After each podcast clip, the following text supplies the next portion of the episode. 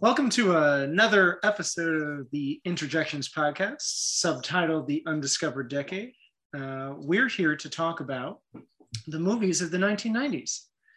And now we're in November 1991, where we're uh, talking about a, I would say, undersung film, maybe just kind of uh, overshadowed by Goodfellas and a, a slate of gangster films over the course of the last few years. Uh, Billy Bathgate.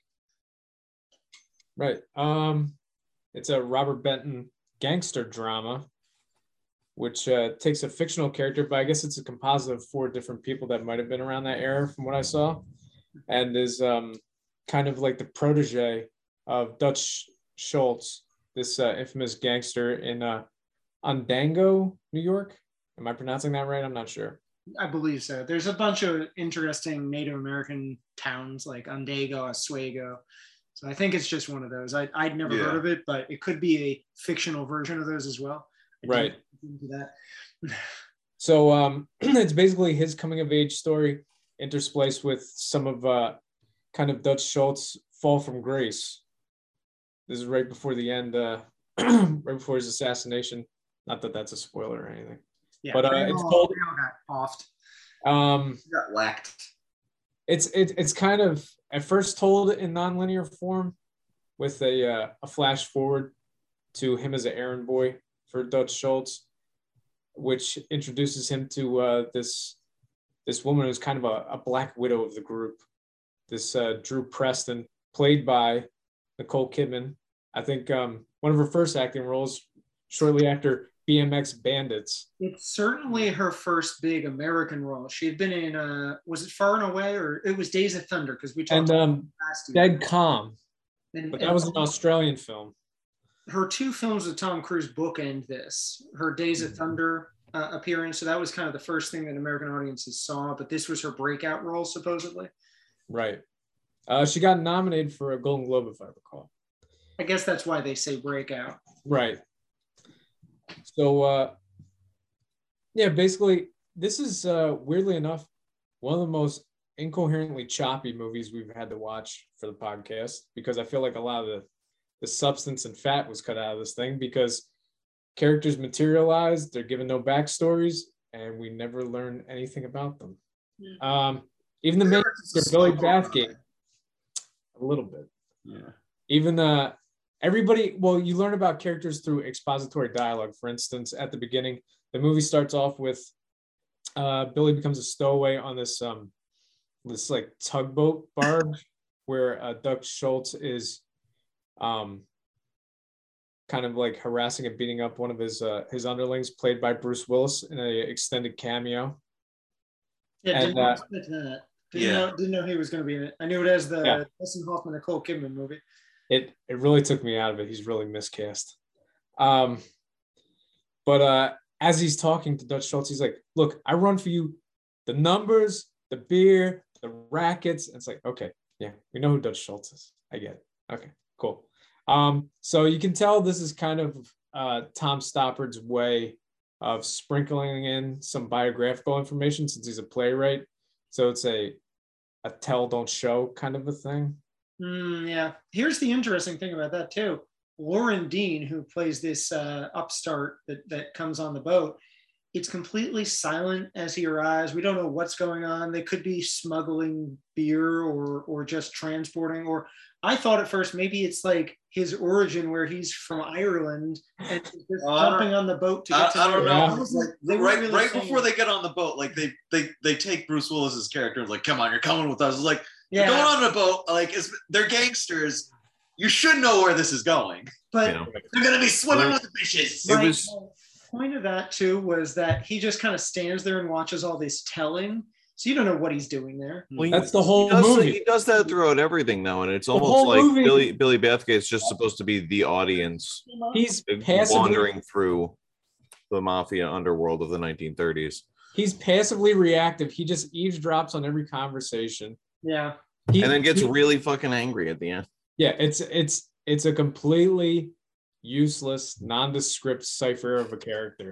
it would have been better if Stoppard had taken his previous project, Rosencrantz and Guildenstern, and kind of adapted it in a mafia world.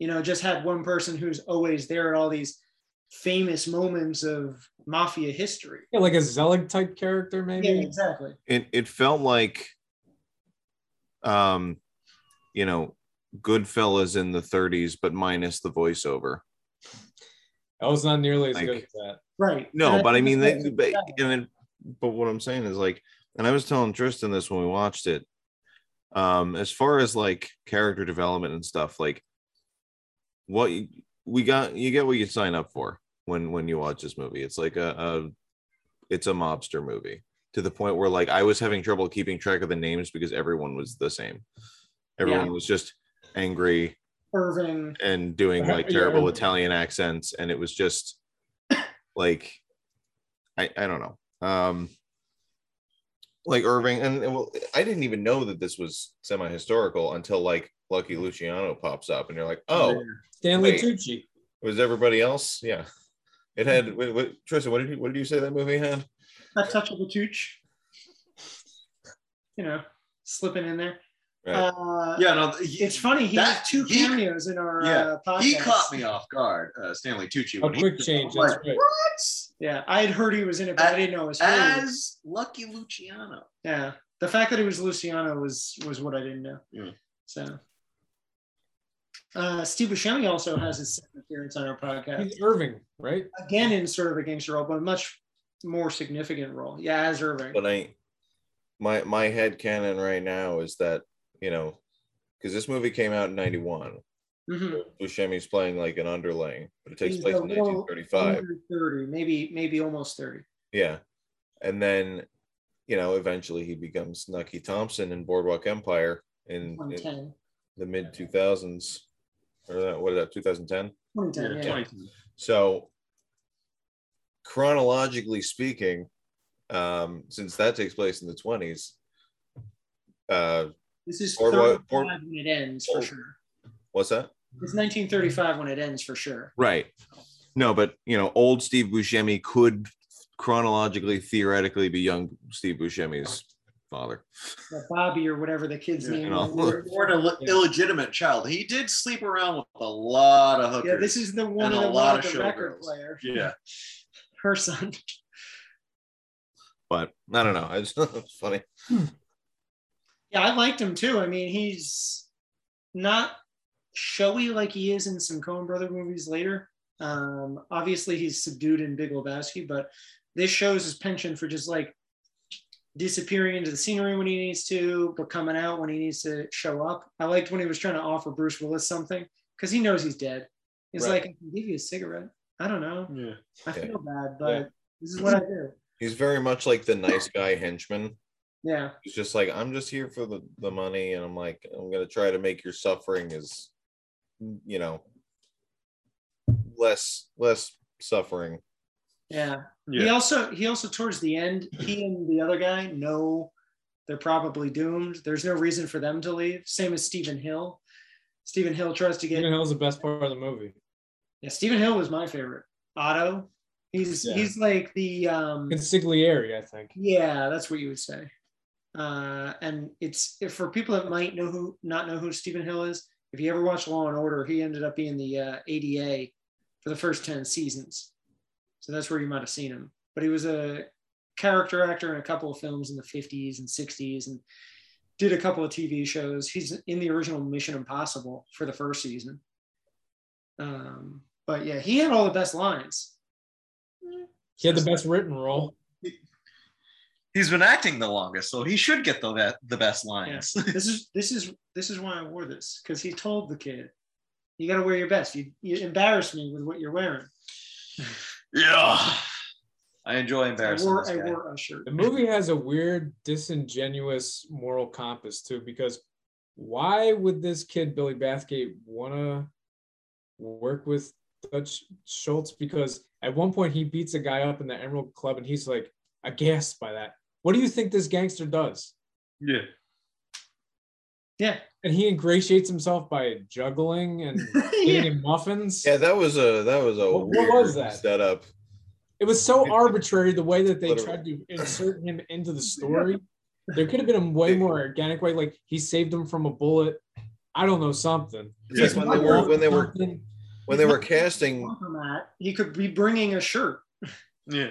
when they were casting, they were probably just like, "All right, what special talents do you have? Like, write it down on the casting sheet." And he's like, "Well, I can juggle," and they're like, "Huh, interesting. that would be a way to get into the mo- it's you know the symbolism of juggling two lines. You know, we could totally do it. It works. It works, man. But then literally, the it, he sees him juggling on the train tracks. Right. Right. I like that kid. not I not a, don't know right oh, why. Who is he? So, hey, exactly. He's just like uh, uh, mesmerized, but it was almost planned. Like he Fire him on the spot. Like, he's like juggling yeah. juggling got me into this. And then you go to a flashback and he's like on top of a train or like around, around the train tracks. And it was like a stand by me moment. And then he's wandering around and then he's just like juggling on an overpass. And they see this mobster's car roll up and they're like all looking and he's still juggling 'Cause that's what he does. He's Mr. Mr. Yeah. Juggler.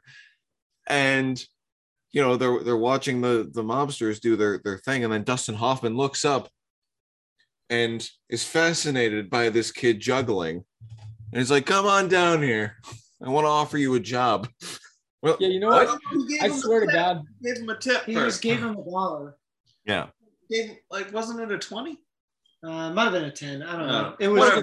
Whatever. a lot of money. But, like, it was a lot of money back then like, no, the, the guy, the kid got the job later because he realized, like, he hey, brought muffins. It was like yeah no he, he came he came to the drop house where everybody goes to drop off the money they collected around you know whether they beat people up or you know took it for protection money whatever Hmm. they would come drop off the, uh, their packages so he showed up with like a brown bag like everybody else but it turns out it was a brown bag full of baked goods and then dustin hoffman character was like oh, oh i love these and then it was like and then what he do just walks away. you- yeah He's like, These are my favorite. Anyway, back to business. Yeah. This tax That's evasion kind of bullshit. rude. Yeah. And like he he originally got hired just to be like some schlub around the office. Like he was sweeping the floor. Well, that's Like, what, he started the off. janitor He first. started off from the bottom. The Whereas movie- a hundred- everybody everybody got us everybody's got to start as an intern The movie's 107 minutes, and at no point during this movie did I find out what Billy's ambition was, what his drive was, what his goals were. There was no scene of any of that.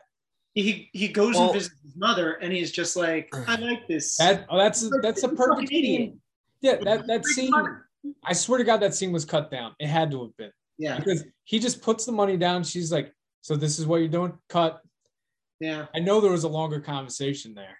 And Maura Kelly's part probably was a little bigger too because he's he's dating this girl, and then he falls for Nicole Kim, and there's got to be a push and a pull there. He he's just I- like friends with his girlfriend.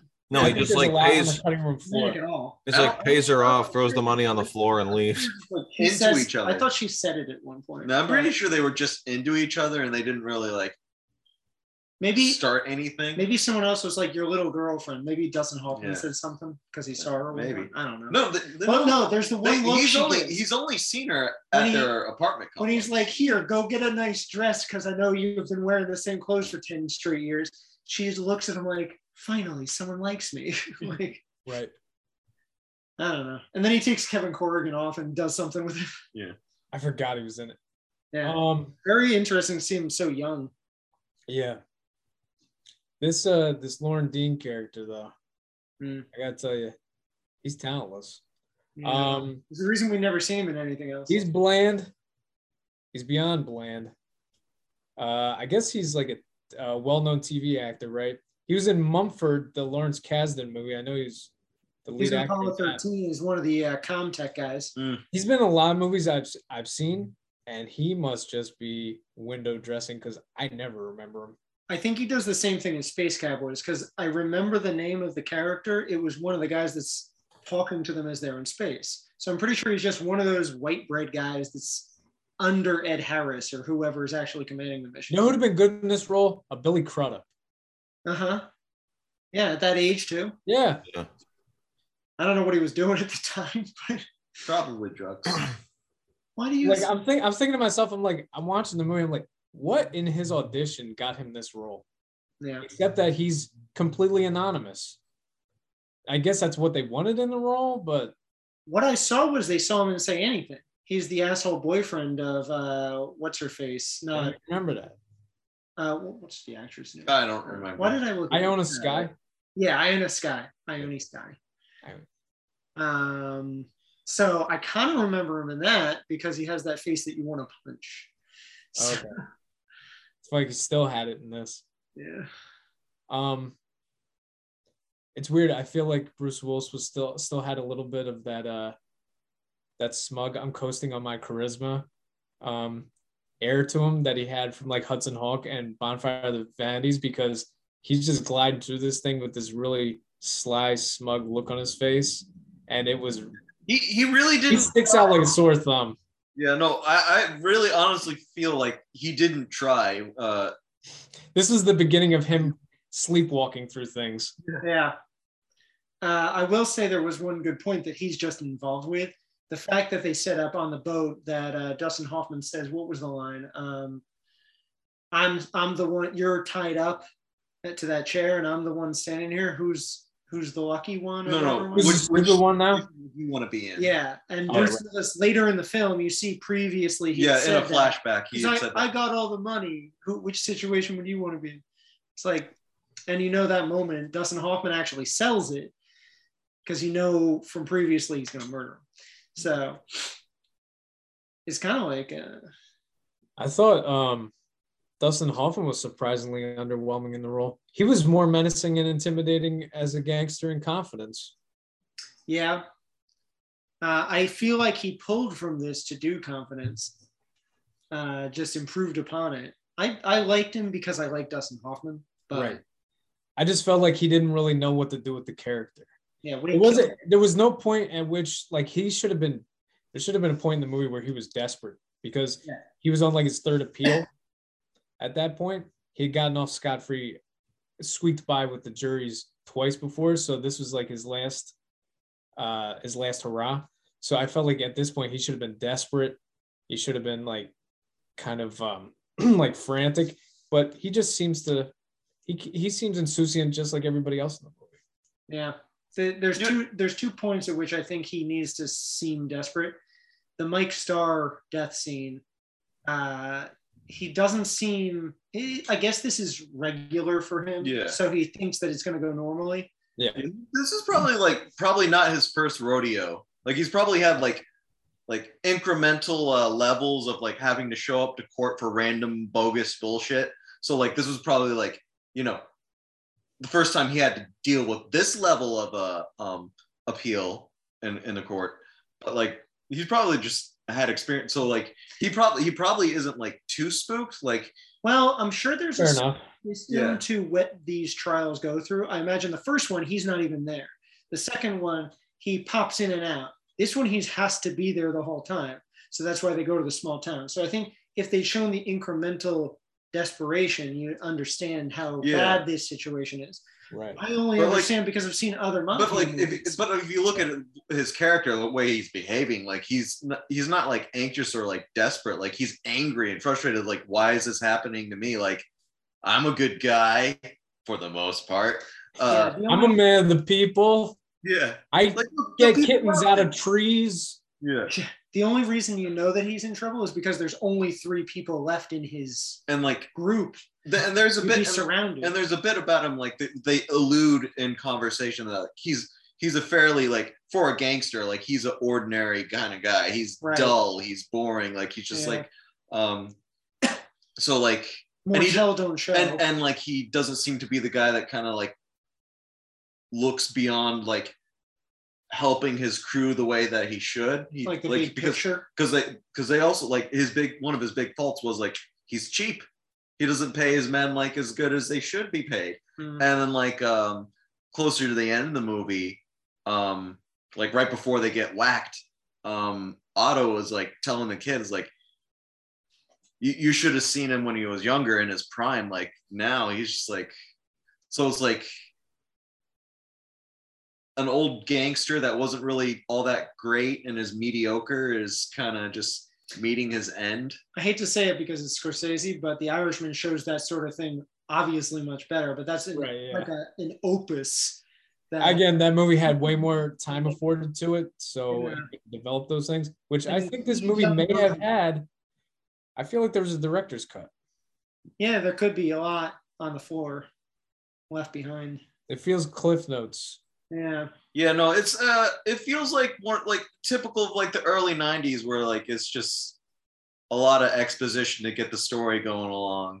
It's weird because like nowadays we bemoan like movies are too long. Like Yeah. this movie could have afforded to be a little bit longer. Yeah, Hmm. Mhm. like I think this is like That's out some things. this movie probably should have been a uh, made-for-TV movie. at the level it's at. Yeah, Yeah, uh, Did you notice Xander Berkeley plays Nicole Kidman's husband? I swear to God, he was dubbed. yes, the whole time. Yeah, Yeah, that we wasn't all- we him. all That wasn't his pointed that voice. Then When she goes back to her house and first sees him, and yeah, he's talking, she seems okay, but the whole scene seemed ADR a little. yeah, Yeah, I was watching his lips didn't sync up. I was like, that doesn't sound like Xander Berkeley at all doing an accent. Right. He must He have did dubbed. it. better at the uh, racetrack, but he has two lines there. Yeah, I was gonna say he's got like two lines and then he walks away. That was a little uh, sweaty too. Like you think Steve Buscemi is going to come and assassinate her in maybe a private box? They're just um, Yeah, why would he do it in broad daylight? Like, like yeah. And and what are you going to hide w- with flowers? He knows what's up. He knows what's up. She's clearly suicidal. Steve Buscemi doesn't give a shit at that point.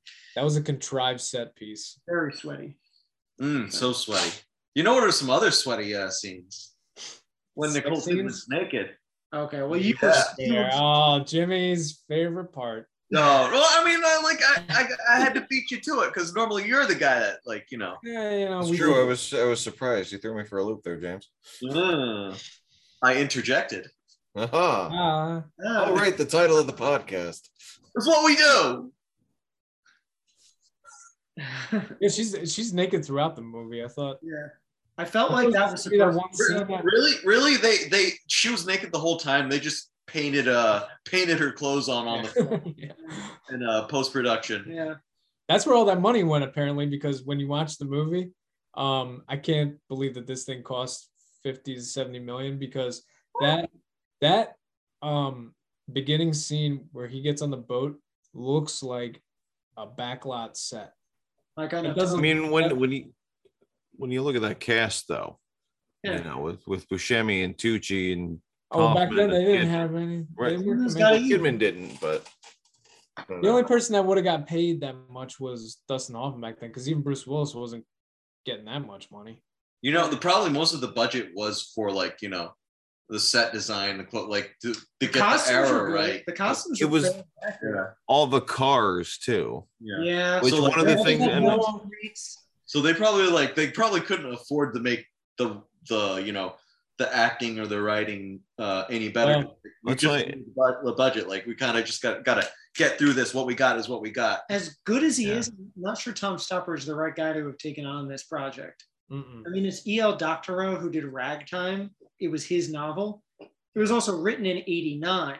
So I don't know if this is like a, a poorly nostalgic look back at the 30s from Doctorow's standpoint. Obviously, I assume none of us have read the novel Yeah. because I didn't know it existed until last night. no, uh, when I was doing a little research on this. And Stopper may have liked the novel, but maybe the subject matter is just dull. You know, maybe he couldn't find a way to make it stand out, especially like I said, with Goodfellas just coming out and being huge. Right. You know, I think Boardwalk Empire captures what this era wanted, like what people wanted to recapture, Yeah. is what I should say. Like gratuitous amounts of gangster violence, sex, It's hard to make a uh, and hard to jazz. make- and Not period jazz. vehicles. Jazz. Yeah. It's it's hard to do a Which- whimsical coming of age story inside of a gangster movie, but they Can try. I- Can I just can I just rant about like one facet of movie making though is when you're trying to make a period piece, um, you know, and you have all of these these rented vehicles that are owned by private owners. You never see a dirty car in these old like 1930s yeah. movies You're right. because you're like because doesn't they, you feel lived know in. they're on rental, so they're not gonna like they can't dirty them up or anything. So every single car is spotless, even the ones like down by the dockyard. Mhm. Right. They, they Yeah. don't feel lived just, in. just a thing.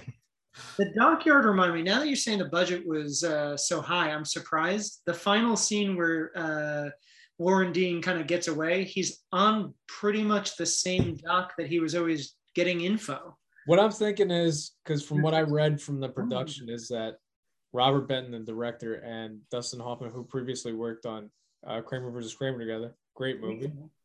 Um, we're getting into a lot of arguments and was causing a lot of delays. So I don't know if that may have been the cause for other problems, but Mm, in terms of period detail, I think Cotton Club went way above and beyond for this, and that And was a that's lower another budget. And Yeah. the interesting thing is, they brought this originally to Katzenberg to produce, and he's like, the budget's way, or they brought he brought uh Warren Beatty brought Bugsy to him, and he's like, that budget's way too high, forty million. There's no way we're gonna be able to make that money back. And then this, he greenlit this, and this inflated to fifty to seventy million. Mm. And that movie's way more well well respected, made a killing at the box office, and this tanked, and is largely forgotten about. Interesting. Yeah, I think Robert Benton basically disappears after this. He does Nobody's Fool in three years, and that's really the Bruce Willis has a cameo in that. and uh, isn't it Paul Newman's second to last Oscar nomination? It's Probably. it's really just a, an opportunity to get another good Paul Newman movie. I've heard it's fine. Uh, Um, but then he does The Human Stain and The Feast of Love, which are forgettable films in the 2000s. He's he's actually around still, but he's not really done anything since Billy. He Bat- wrote, um, him and uh, Robert Russo wrote uh, Ice Harvest. oh, so he did do one more thing that's Yeah, actually, he's still. I think he's largely a screen screenwriter now, so he doesn't direct. yeah. Maybe he touches up scripts. He's a script doctor or something. Hey, You never hear about that sort of thing. So maybe he's just a respected writer now. Mhm. did help write Superman with the Newmans and of all people, I didn't know this until last night. Mario Puzo helped write, Yeah. Oh yeah, Superman. you know, the Godfather novelist. yeah. That's why um, Really? Marlon Brando got him the job. Yeah, Oh, interesting. yeah. But yeah, I if he had any uh, part of Superman that was significant, I don't know how it plays out between the four writers, but Superman's writing is pretty good, and I, I think he's probably a better writer than a director. Right. I Not, was. not that that's relevant. I but- mean, like when you're writing, you can focus on one specific aspect of a Sure. movie. Whereas director, you got to worry about all things and all aspects of a movie because you're directing it. I almost I almost hope wonder what it would have been like if he had the script and maybe Tom Stoppard took over and improved a draft and that's why Yeah. he's the credited screenwriter. Maybe Benton got exhausted from what was going on with Hoffman. Yeah. No one comes extra, but I thought we were supposed to interject. we can do any conjunctions we want. Uh, So I know we've been ragging on it, but I I didn't mind a lot of the film. I don't Yeah, know. I mean- I still as a Dustin Hoffman fan, The- am glad I saw it as as a completist. the, the, the movie so is as mediocre as uh, Dutch. The Game. Aggressively mediocre, you might say. yeah. I mean, Mm, like I mean, he shows sudden, he, like he shows sudden bursts of character and anger and gangsterisms. The character, and so does the movie. So they match. Yeah, I mean, I think we had a really lowered expectations Yeah. on this, so I had no I expectations. think so. it rose above even those. I mean, I right. I had no expectations. I didn't even know what the, The- movie the was one- the about. great- but like, I was trying to explain it to Jen because I was told her we were watching this for the podcast, and she was like, "What? What is that? Billy? Billy? Billy Bath Mat? What is that?" Might as well. Billy bathrobe.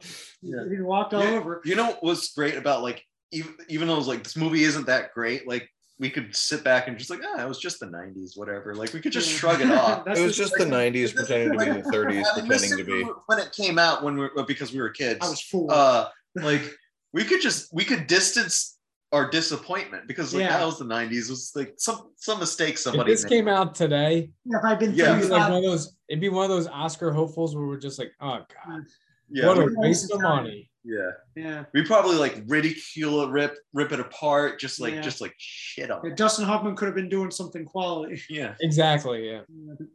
this was just a paycheck for him. This was this was like a Hulu original of, or no, Yeah. sorry, not Hulu, Quibi. Yeah, yeah. quickly. Could could you Uh, imagine like what kids or even us like would think about like the content that's coming out today? Like just watch it like 20 years from now and be like, wow, what the what were we watching back then? Well, I even think Yeah. Corey and I, when we first met, we would see everything. And I look back on some things and people just haven't heard of them. And I'm like, I saw that in the theater. And you're acting like it's this weird thing, like you're discovering like a hidden gem. And that's all. What's Wicker Park? yeah, Wicker Never Park. heard of it. Yeah, Good movie. fantastic film, but no one Yeah. even knows who. Uh, see, I'm even forgetting his name. Josh Hartnett. Yeah. Josh Hartnett's disappeared. So like all these kids that are teenagers now probably don't know who that is. He Mm. was in swim fan and then got typecast. He was a swim fan. I don't think he's in swim fan. No, Remember wait. the kid, Who am I uh, thinking of? the kid from Yellow Dog okay. Far from Home? Yeah. Uh, Jesse something. Yes, you're right. Uh, Josh Hartnett's Pearl Harbor. So people know that, and it's like been the faculty. yeah, faculty. So you know, like Josh Hartnett could be the Lauren Dino today. Oh god, he's more talented than Warren Dean. I thought he was. He's- he's- He he's was a trying to come zero. back, too, Oh yeah, it was Jesse. Brown. And and being the best partner. It's the dude from Clock Stoppers. Oh yeah. yeah, that Jonathan Frakes movie. Which is another wonderful gem. It's- Is it? We'll talk about one day. That's in the 2000s. Yeah. Is it? Oh, I thought it was 99. Oh It well. was 2002. Damn. Yeah. Anyway, I was trying to get to that. I actually liked this film fine, even Huh. though I'm, pro- I'm giving it a C. Okay. It's not awful. It's just kind of mediocre. I mean, compared to what we had to watch last month. Yeah. I mean, I will I will still stand by my grade for Cool as Ice, but You give it a C. yeah, so well no, I think I gave it like a C plus. But I don't know. For this this movie, like it was it was messy, but it had some good performances. So I'm gonna I'm gonna have to go with like a B. oh, that's- actually.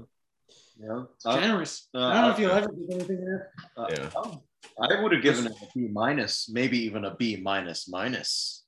oh, Because C. like yeah, no, It's no, a no, it's, C no, it's just it's on the cusp of uh C. You're too you're too shy to give it a C. I think. Um, I mean, it's all right. It's again mediocre. yeah, I think I'd probably give it a C minus. It's very malnourished, but I, again, I really think it's because of the editing. I think Yeah. there's a lot more material that just got jettisoned for some reason, where they were just like, people don't want to sit through this for that long. It's like they, if if it's of substance, they'll sit through it. It's fine. If it's gonna flesh out the characters, it's fine. But um, everything Maybe- just happens in the movie. Maybe very- what- very episodic and arbitrarily. There's no build up to anything, and there's no, like Jeff was saying, character development. There's none. You're just supposed to assume that you know who these people are. Right. I, I mean, feel they like follow the tropes, right? Yeah, no, not really. It's it's on a basic level Yeah. there, but like I don't know why I care about Nicole Kidman being drug along through Don't this. care. Didn't care about the romance I, either. mean, I don't think her character cared either. Like she was just like, oh yeah, I'm being like gangsters are taking me, whatever. There's something I like- there about her being suicidal, and they don't play into any of that. It's you know she said about Bruce Willis, and you said she's kind of a black widow, so she's been with other people too. I Right. didn't even get that. So it's Um, good to see Nicole Kidman in general, but like she's given nothing to do. When they go out, Warren Dean and Nicole Kidman to the reservoir, and she jumps in and everything. That could have been a very poignant moment, and it's just kind of stylistically flat. right. Well, except Who's for in they, part? they, they intercut it with um, Bruce Willis being thrown in the river. Yeah, You know what's weird? On top of the what you're saying about Nicole Kidman's character, at one point they're having that conversation how they get out of the movie theater, and she he goes, uh, "But you're you're Dutch Schultz's girl," and I was thinking, I was like, "Is she though?" I haven't really seen many scenes with the two of them other than that scene on the boat after Bruce Willis gets killed. It's- They really have no scenes together. It's funny you say that because I didn't know uh, I didn't know her last name, and he says go check on Mrs. Powell or whatever actual last Preston, I think, yeah. name. Preston, yeah. And I'm like, wait, is his wife with them? And later Otto says, yeah, we're all married, kid. We all have girls. And I'm like, I thought he brought his wife and his girl, and he's not even paying attention to his girl. So. I, I was totally confused about that. I'm like, he Yeah. really hasn't done anything with her yet. no, Well, there's an innuendo when they were on the boat. Like That's it. That's it. That's it. That's the only scene they have together. And then Remote he's off stuff. screen too. Well, it's kind of almost off screen. It's like right He's there. It's walking down the stairs, literally off of the screen. like, you know, walking down the stairs and he sees through the slits of the door. and, Like That's every scene with him. There's that one scene where um, he's a peeping they're tom. talking about killing her, and he's standing outside the door, and all of a sudden he makes a sound towards the end, and and then Stephen Hill comes out. He's like, "What was that?" Oh, it's nothing. Don't worry about yeah. it. He's a peeping tom. The kid's a peeping tom. What did you say about Warren Dean? That he was just always there, mouth agape. He's just he's the watcher. Yeah, he- he's He's the Watcher. he's He's the supposed watcher to be for- He's he's the creeper in the Marvel. corner. Yeah. the the audience. He's supposed to represent the audience, and he's Let just us like- represent ourselves. I really hope the audience isn't that boring. But as far as like, let's go on a tour of the seedy underbelly of 1935 New York. Didn't get that seedy. no. No. No, Well, it was technically, They It went was a up and beat up Touchstone cop owner. That picture, was about all. I which saw. means it was technically owned by Disney, so they couldn't get as seedy. Like Katzenberg was the Oh, wait a producer second. on this. they showed full frontal nudity in this though. I know. So it was like pick a lane, man. Yeah. Like, but it was artfully Was it though? beautiful. she had a merkin on at least, I guess. like well, well like she like took like takes off her like thing, jumps in Negligee. the and, Yeah, and but she's nude before that also. Right, you know, yeah, she is. There's a flash cut. But, of like, her she's taking one- off a robe and it cuts. But she's supposed to look look like a 1930s pinup girl. Mm. Not, I mean, she's with a red merkin on. with the yeah. He's just one bad guy, good guy in a bad situation by his own. No, no, I think the kid- he's- the kid, the kid wanted to be a gangster. He Yeah. didn't By his know own what he was choice. getting into. So it was one dumb guy in a I think it's a neutral awkward guy. situation, An annoying situation. an awkward situation. Yeah, the whole thing felt awkward. That's what it is. He's chaotic neutral. Mm. I'm actually surprised nobody's like like had decked the kid earlier in the movie. It's like why why you gotta why you gotta be cre- creeping around and listening. Yeah. Yeah, I mean that's Weird. that's you're the intern. You're not supposed to act like an intern. Well, when he smacks the coffee out of his hand, he's like, "You're always here, listening in on business you have no part of." That's about it. That's the only time he gets scolded for that. what a Yeah. world. yeah. What a world. So there are other movies that came out this month. Um, believe it or not, Highlander Two: The Quickening. Oh. Talk about a movie that has several different edits. Oh no. Yeah, Oh yeah. no. I've- Jimmy, have you seen this? I, I don't look several different edits. I don't know. Okay. Well, there's one edit where they try to give a backstory to the Highlanders, which you don't need. You just need to know they're immortal. And once they kill each other, they absorb each other's powers, like Wendigo kind of. Yeah. In this, there's a whole uh, flashback sequence to Geist from an. They're from an alien planet, Yeah. No. which this this version, the theatrical version that was released. There's a renegade cut that came out years later, which is the director's cut, which cuts out all of that but it doesn't cut out all the bad stuff. So the movie's still bad, but not as bad because they go into way too much exposition as to who the Highlanders are, like stuff you don't want to know. They're totally de- demythologizing the whole franchise. So you have one great movie, and then everything else after that is garbage. I mean, there's a TV series. I've never seen it. It was That's all I've ever watched. from, from what I remember. It's very hazy because I watched it as a very young child. I yeah. don't know.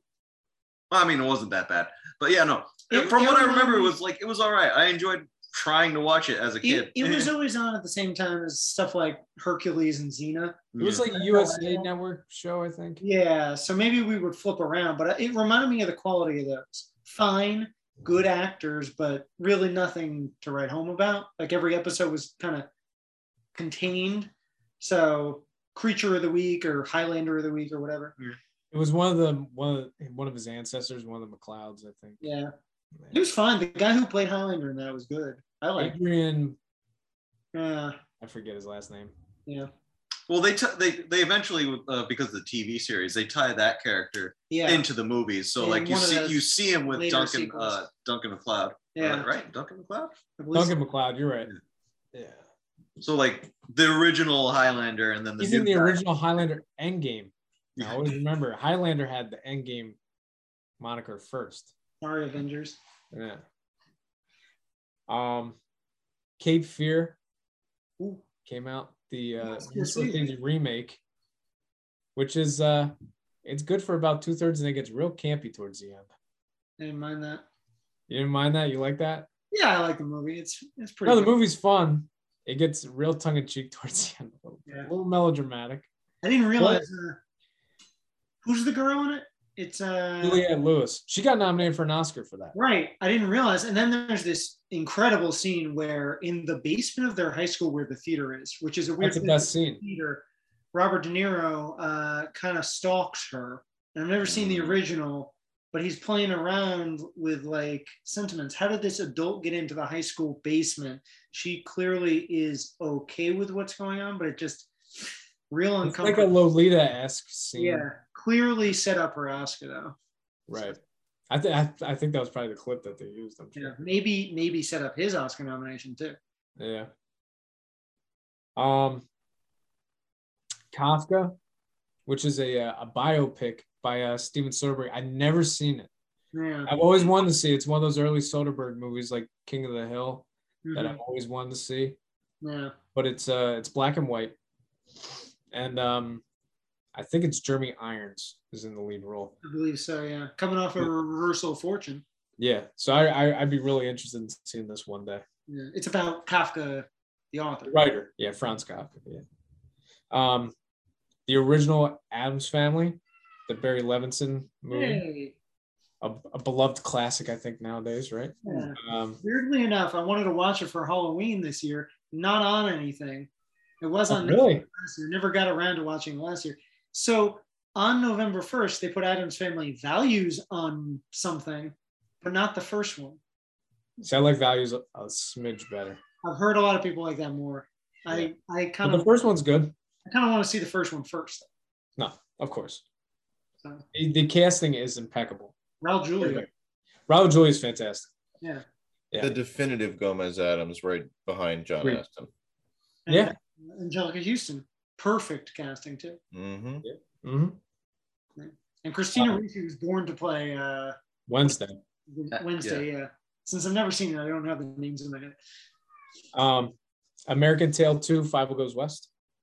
Hey, I, I love You that. mean, you mean just Five O Goes West? Five Until Goes- I reach the age of ten and find out there's a there's our prequel. first one. Did Mm-hmm. you see this first too? Yeah, I saw, Yeah. I saw Five O Goes Same West. here. I've seen this one way more than the original. Yeah, Full confession, I've never seen the first American Tale. It's Yeah. uh, it's okay. It's an immigrant story, but I think this one's better. Maybe because I like westerns better. Yeah, it's fun. yeah. Rare sequel that actually It's works. uh, John Candy is the sidekick, right? The cat. Mhm. Yeah, another thing for us to love about. Oh John yeah, Candy. yeah. Yeah. We grew up on John Candy. He's basically John Candy playing animated sidekicks. Yeah. He's like a cat version of Barf. Um, Makes sense. Beauty and the Beast, the Disney animated film. Oh, sh- Look at this. Nikes. What's that? what's that? Only nominated for Best Picture, first Yeah. animated film to do so. This, I yeah, I think this is one of those. Like, Movies they did some really uh crazy stuff. Innovative uh, Yeah. techniques. Yeah, combining CGI with traditional animation. How dare Oh they? my! Whoa. yeah, I guess since well, people didn't oh, they- see they did it, Rescuers like, Down Under, this was the one that Because it's they been used. done before. It's just it was seen. Welcome to the future. Yeah, it had been done before, but not with Disney money. So Well, no, Rescuer Down Under had a few shots. Yeah, they did first, Oh, yeah. and no one credits them. 'Cause yeah. they- it's like, yeah, it's that sequel to the boring mouse Yeah. movies.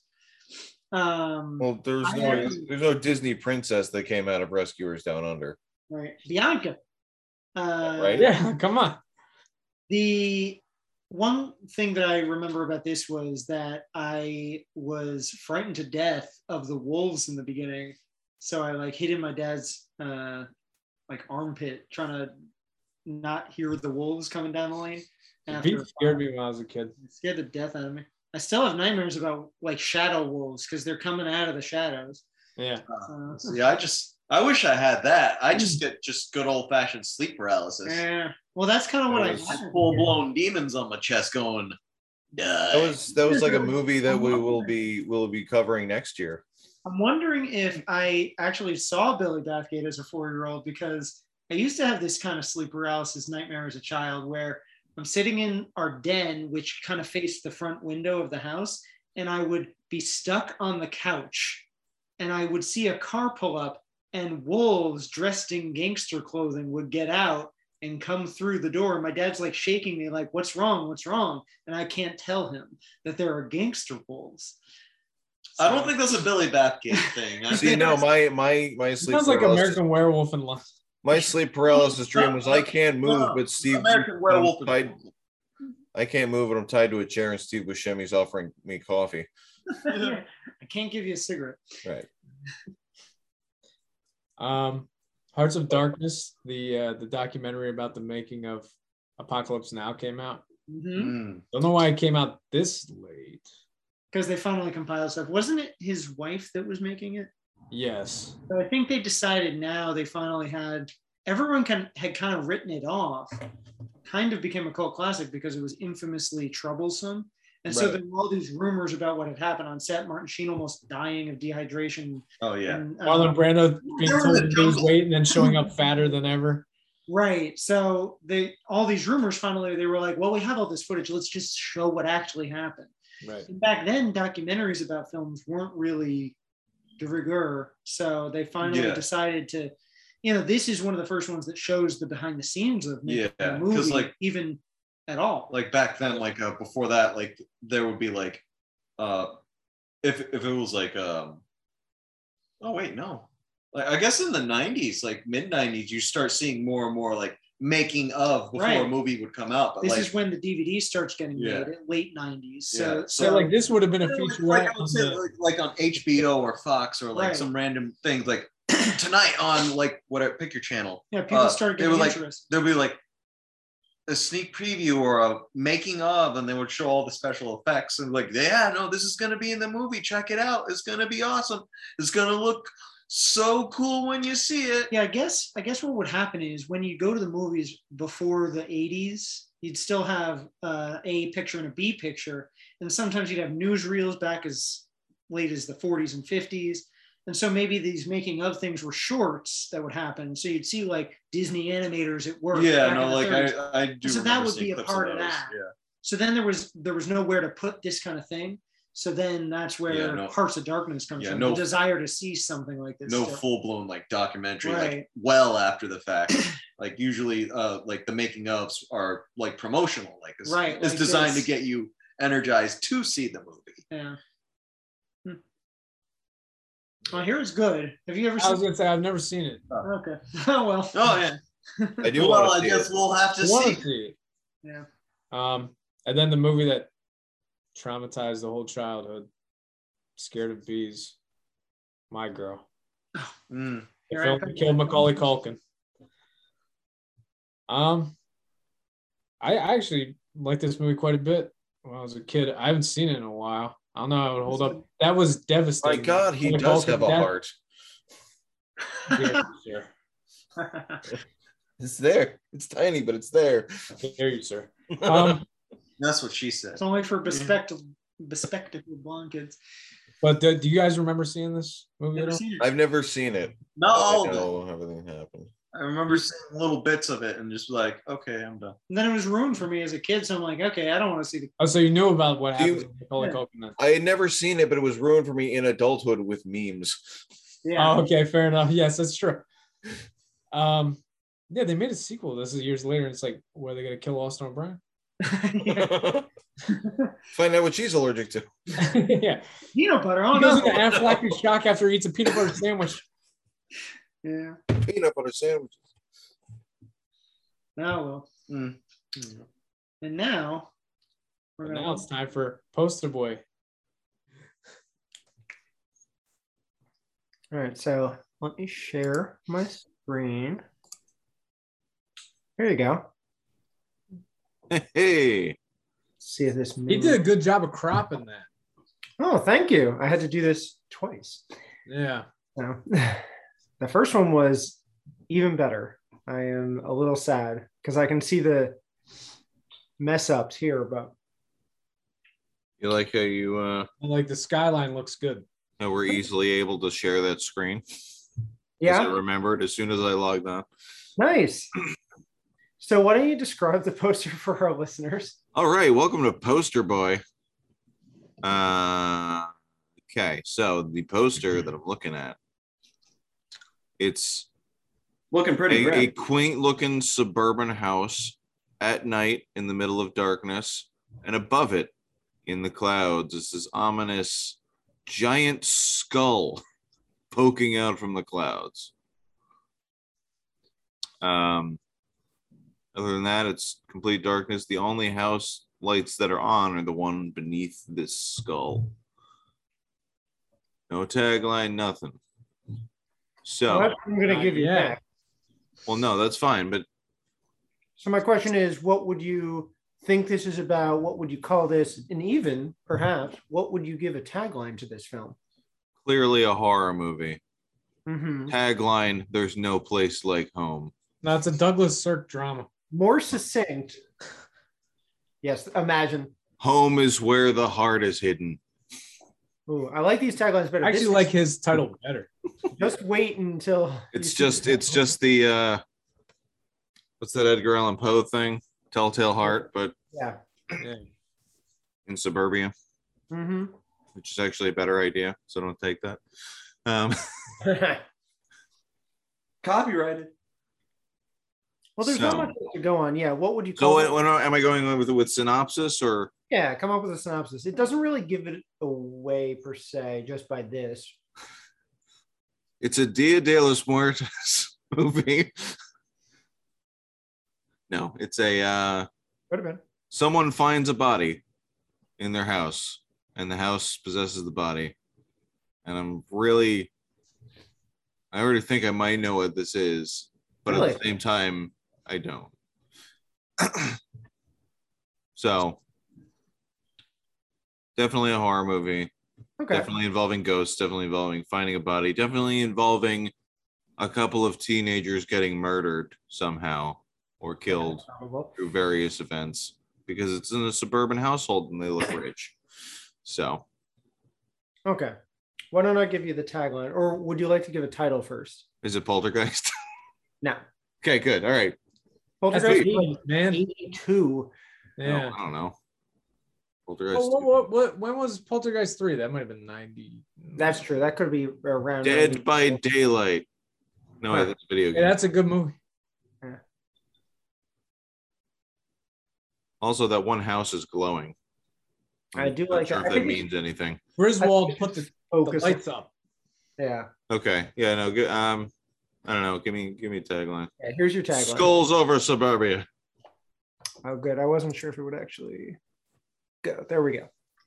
In every neighborhood, there is one house that adults whisper about and children cross the street to avoid. Creepy Neighbor, the movie. Still not going to give you the title. Monster House. Mm. yeah. Yeah. So the house is possessed. It's just the movie. It's it's the live action movie that inspired the animated classic Monster House. Well, this is actually a Macy's Day uh, Thanksgiving parade gone wrong. This is uh, Ronald McDonald's skin has come off his balloon. And he's now floating over the suburbs. Why are we coming up with better movies?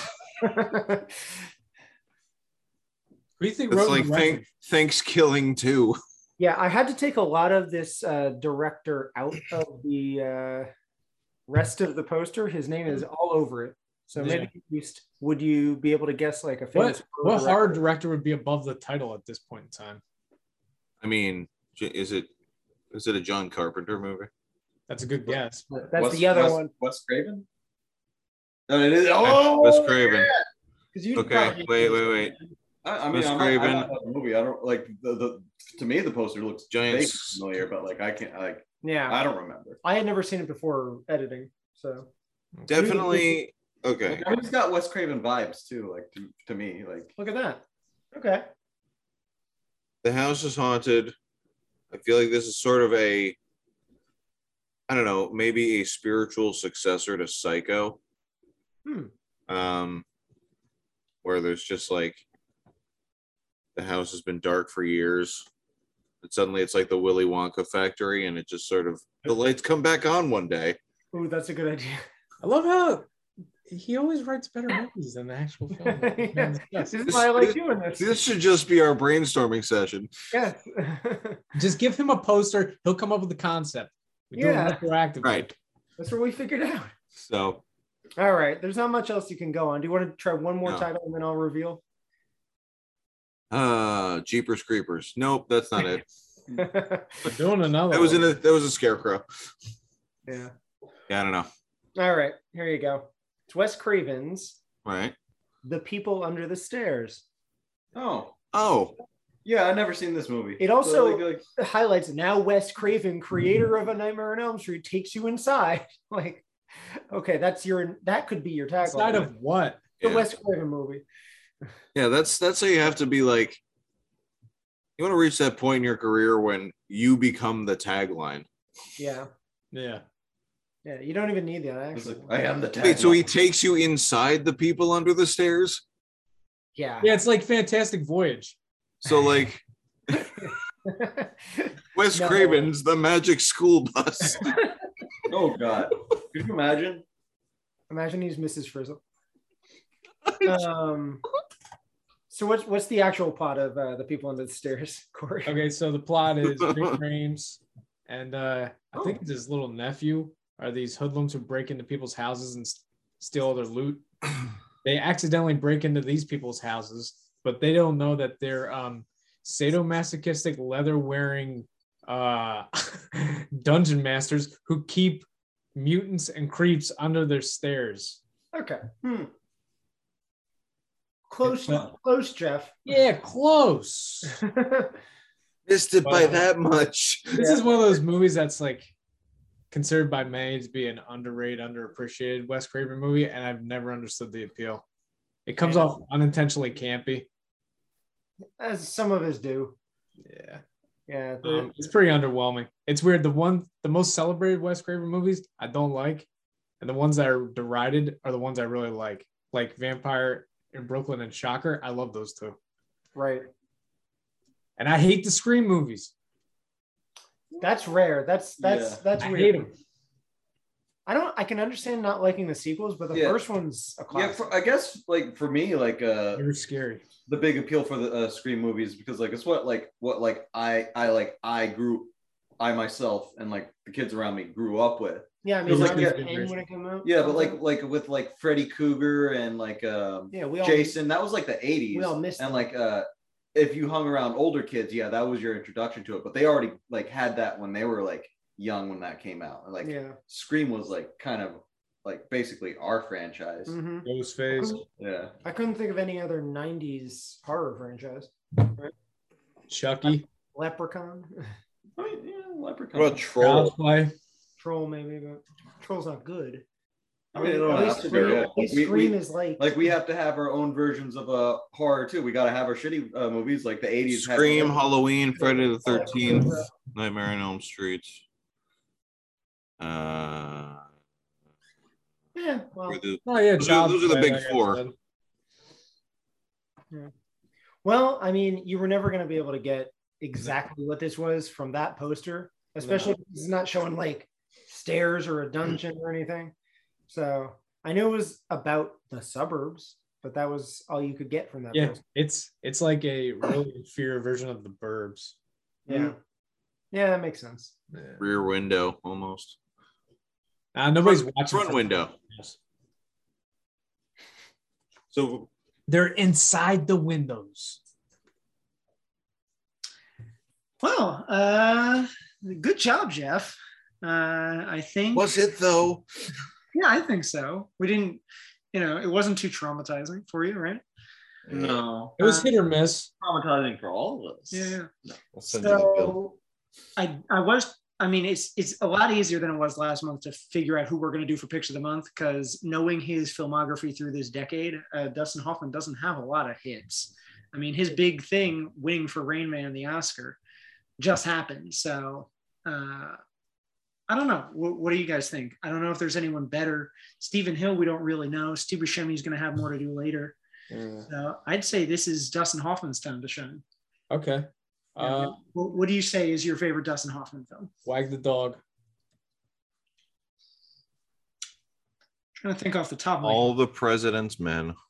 That's a good one. That's a good one. Midnight Cowboy. Yeah. Ooh, yeah, No, there you You go. actually seen It's it? a good movie. No, I've I've seen it. Yeah, Wow, it's a okay, good yeah, movie. that's, But like I- that's a good pick. that, like that's not my favorite. What is If it it? says Tootsie, they're out of here. I might have said Midnight Cowboy. no, no. eh, What about American Buffalo? I hate to say a later one, But I don't know. you though. know, It's like- one of my favorite films is I Heart Huckabees. This isn't why I love Dustin Hoffman, so maybe I shouldn't pick it. Oh then- no no no no! If that's the case, I just go with The Graduate. It's it's his seminal film. It's what made him famous. It's his breakout performance. So. Can I change my mind? Straw dogs? Change my mind. Um, Straw dogs?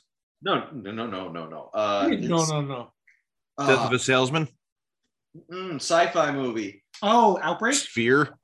Don't Um, say sphere. Wait, i- is, he in this? Sphere? Sphere? Yes, Sphere. That's it. It yes, Sphere. sucks. Yes. Not great. Fuck you guys. Sphere was awesome. He was also in Outbreak. Twelve Yeah, year old that's me. good. God, Next that was thing he great. does. He's done Uh, so many good things.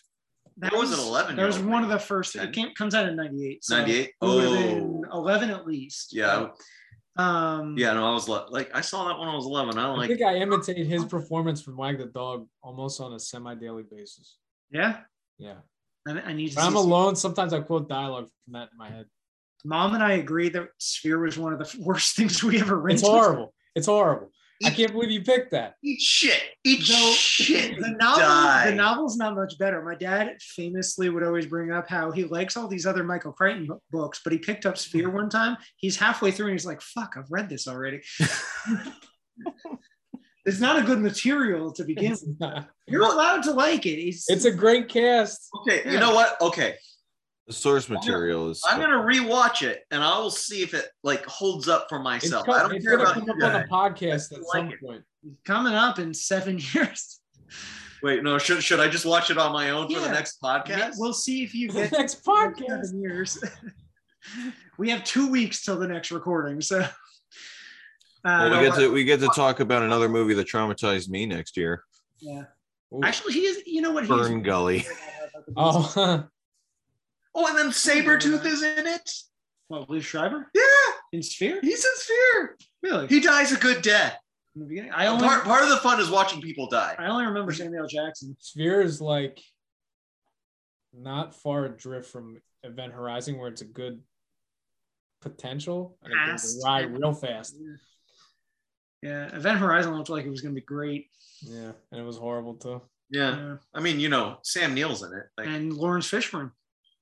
well, Lawrence Fishburne wasn't like big when I was well, to me at least, because Yeah, I we didn't know, he- know stuff. I didn't know stuff that he was I in. think it was doing a lot of horror movies back then. Yeah, right at the late '90s, Like right before Matrix. Sam Neill's Jurassic Park. Like it was just easy. Just like, oh man, Tim Neal's in the mouth of madness.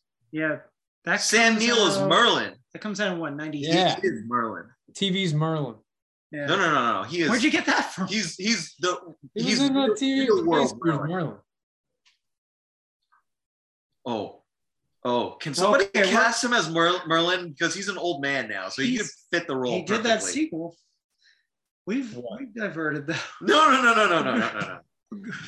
We clearly didn't. care we're about gonna that we're gonna very go much. down deep in the ocean, find a spear, and think real hard about this, and it'll come true. I know we're 'Cause gonna That's part of the plot. we're gonna talk about Sam Neill in a couple months, so we can do it then. I don't want to talk about it now. We'll we'll get there.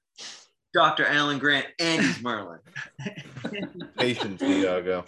And he makes wine. He does make fun. I've been searching for this wine for. I'll 10 tell you what, we'll make a deal. When Sphere comes up in the podcast, we'll devote the whole episode to it for Jimmy's.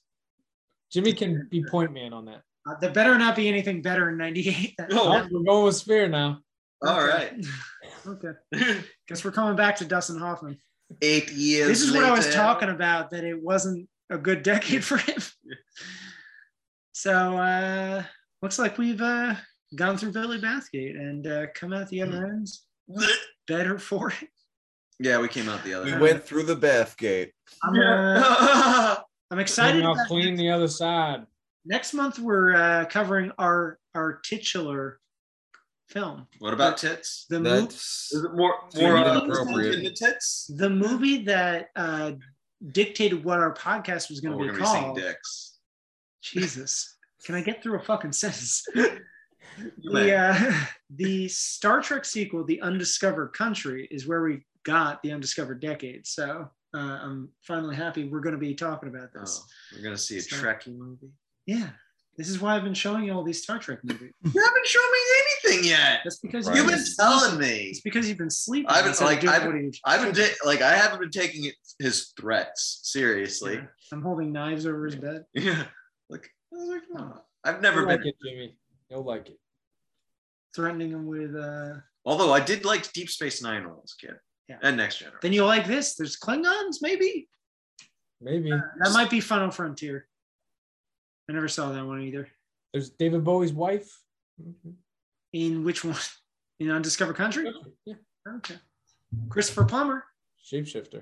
Very And excited. David Warner. Christy Plums. oh nice i'm Christopher very, Plummer's I'm is very in it. excited about this uh, so yeah remember to rate review subscribe to our uh, podcast on youtube itunes spotify uh, wherever else i OnlyFans. eventually get this on we're not on onlyfans Yet Jimmy's trying to get there with all these nude scenes. He's gonna That's- reenact them. Yeah, yeah, yeah. That's gonna be great. Wait till wait till we get to Silence of the Lambs and I do Buffalo Bill. we've already passed it Yeah, we already talked about He's it. still he's still gonna do it though. He'll find a way to he'll find a way to sneak it in. He'll just go off camera and then come back in. Came out in February. in Yeah, february Yeah. Well, I mean, at least I'm bringing it up in ni- '91 because we're, we're, we're in 90 probably going to bring it up for the best of. Yeah. so. All right. We'll see you next one.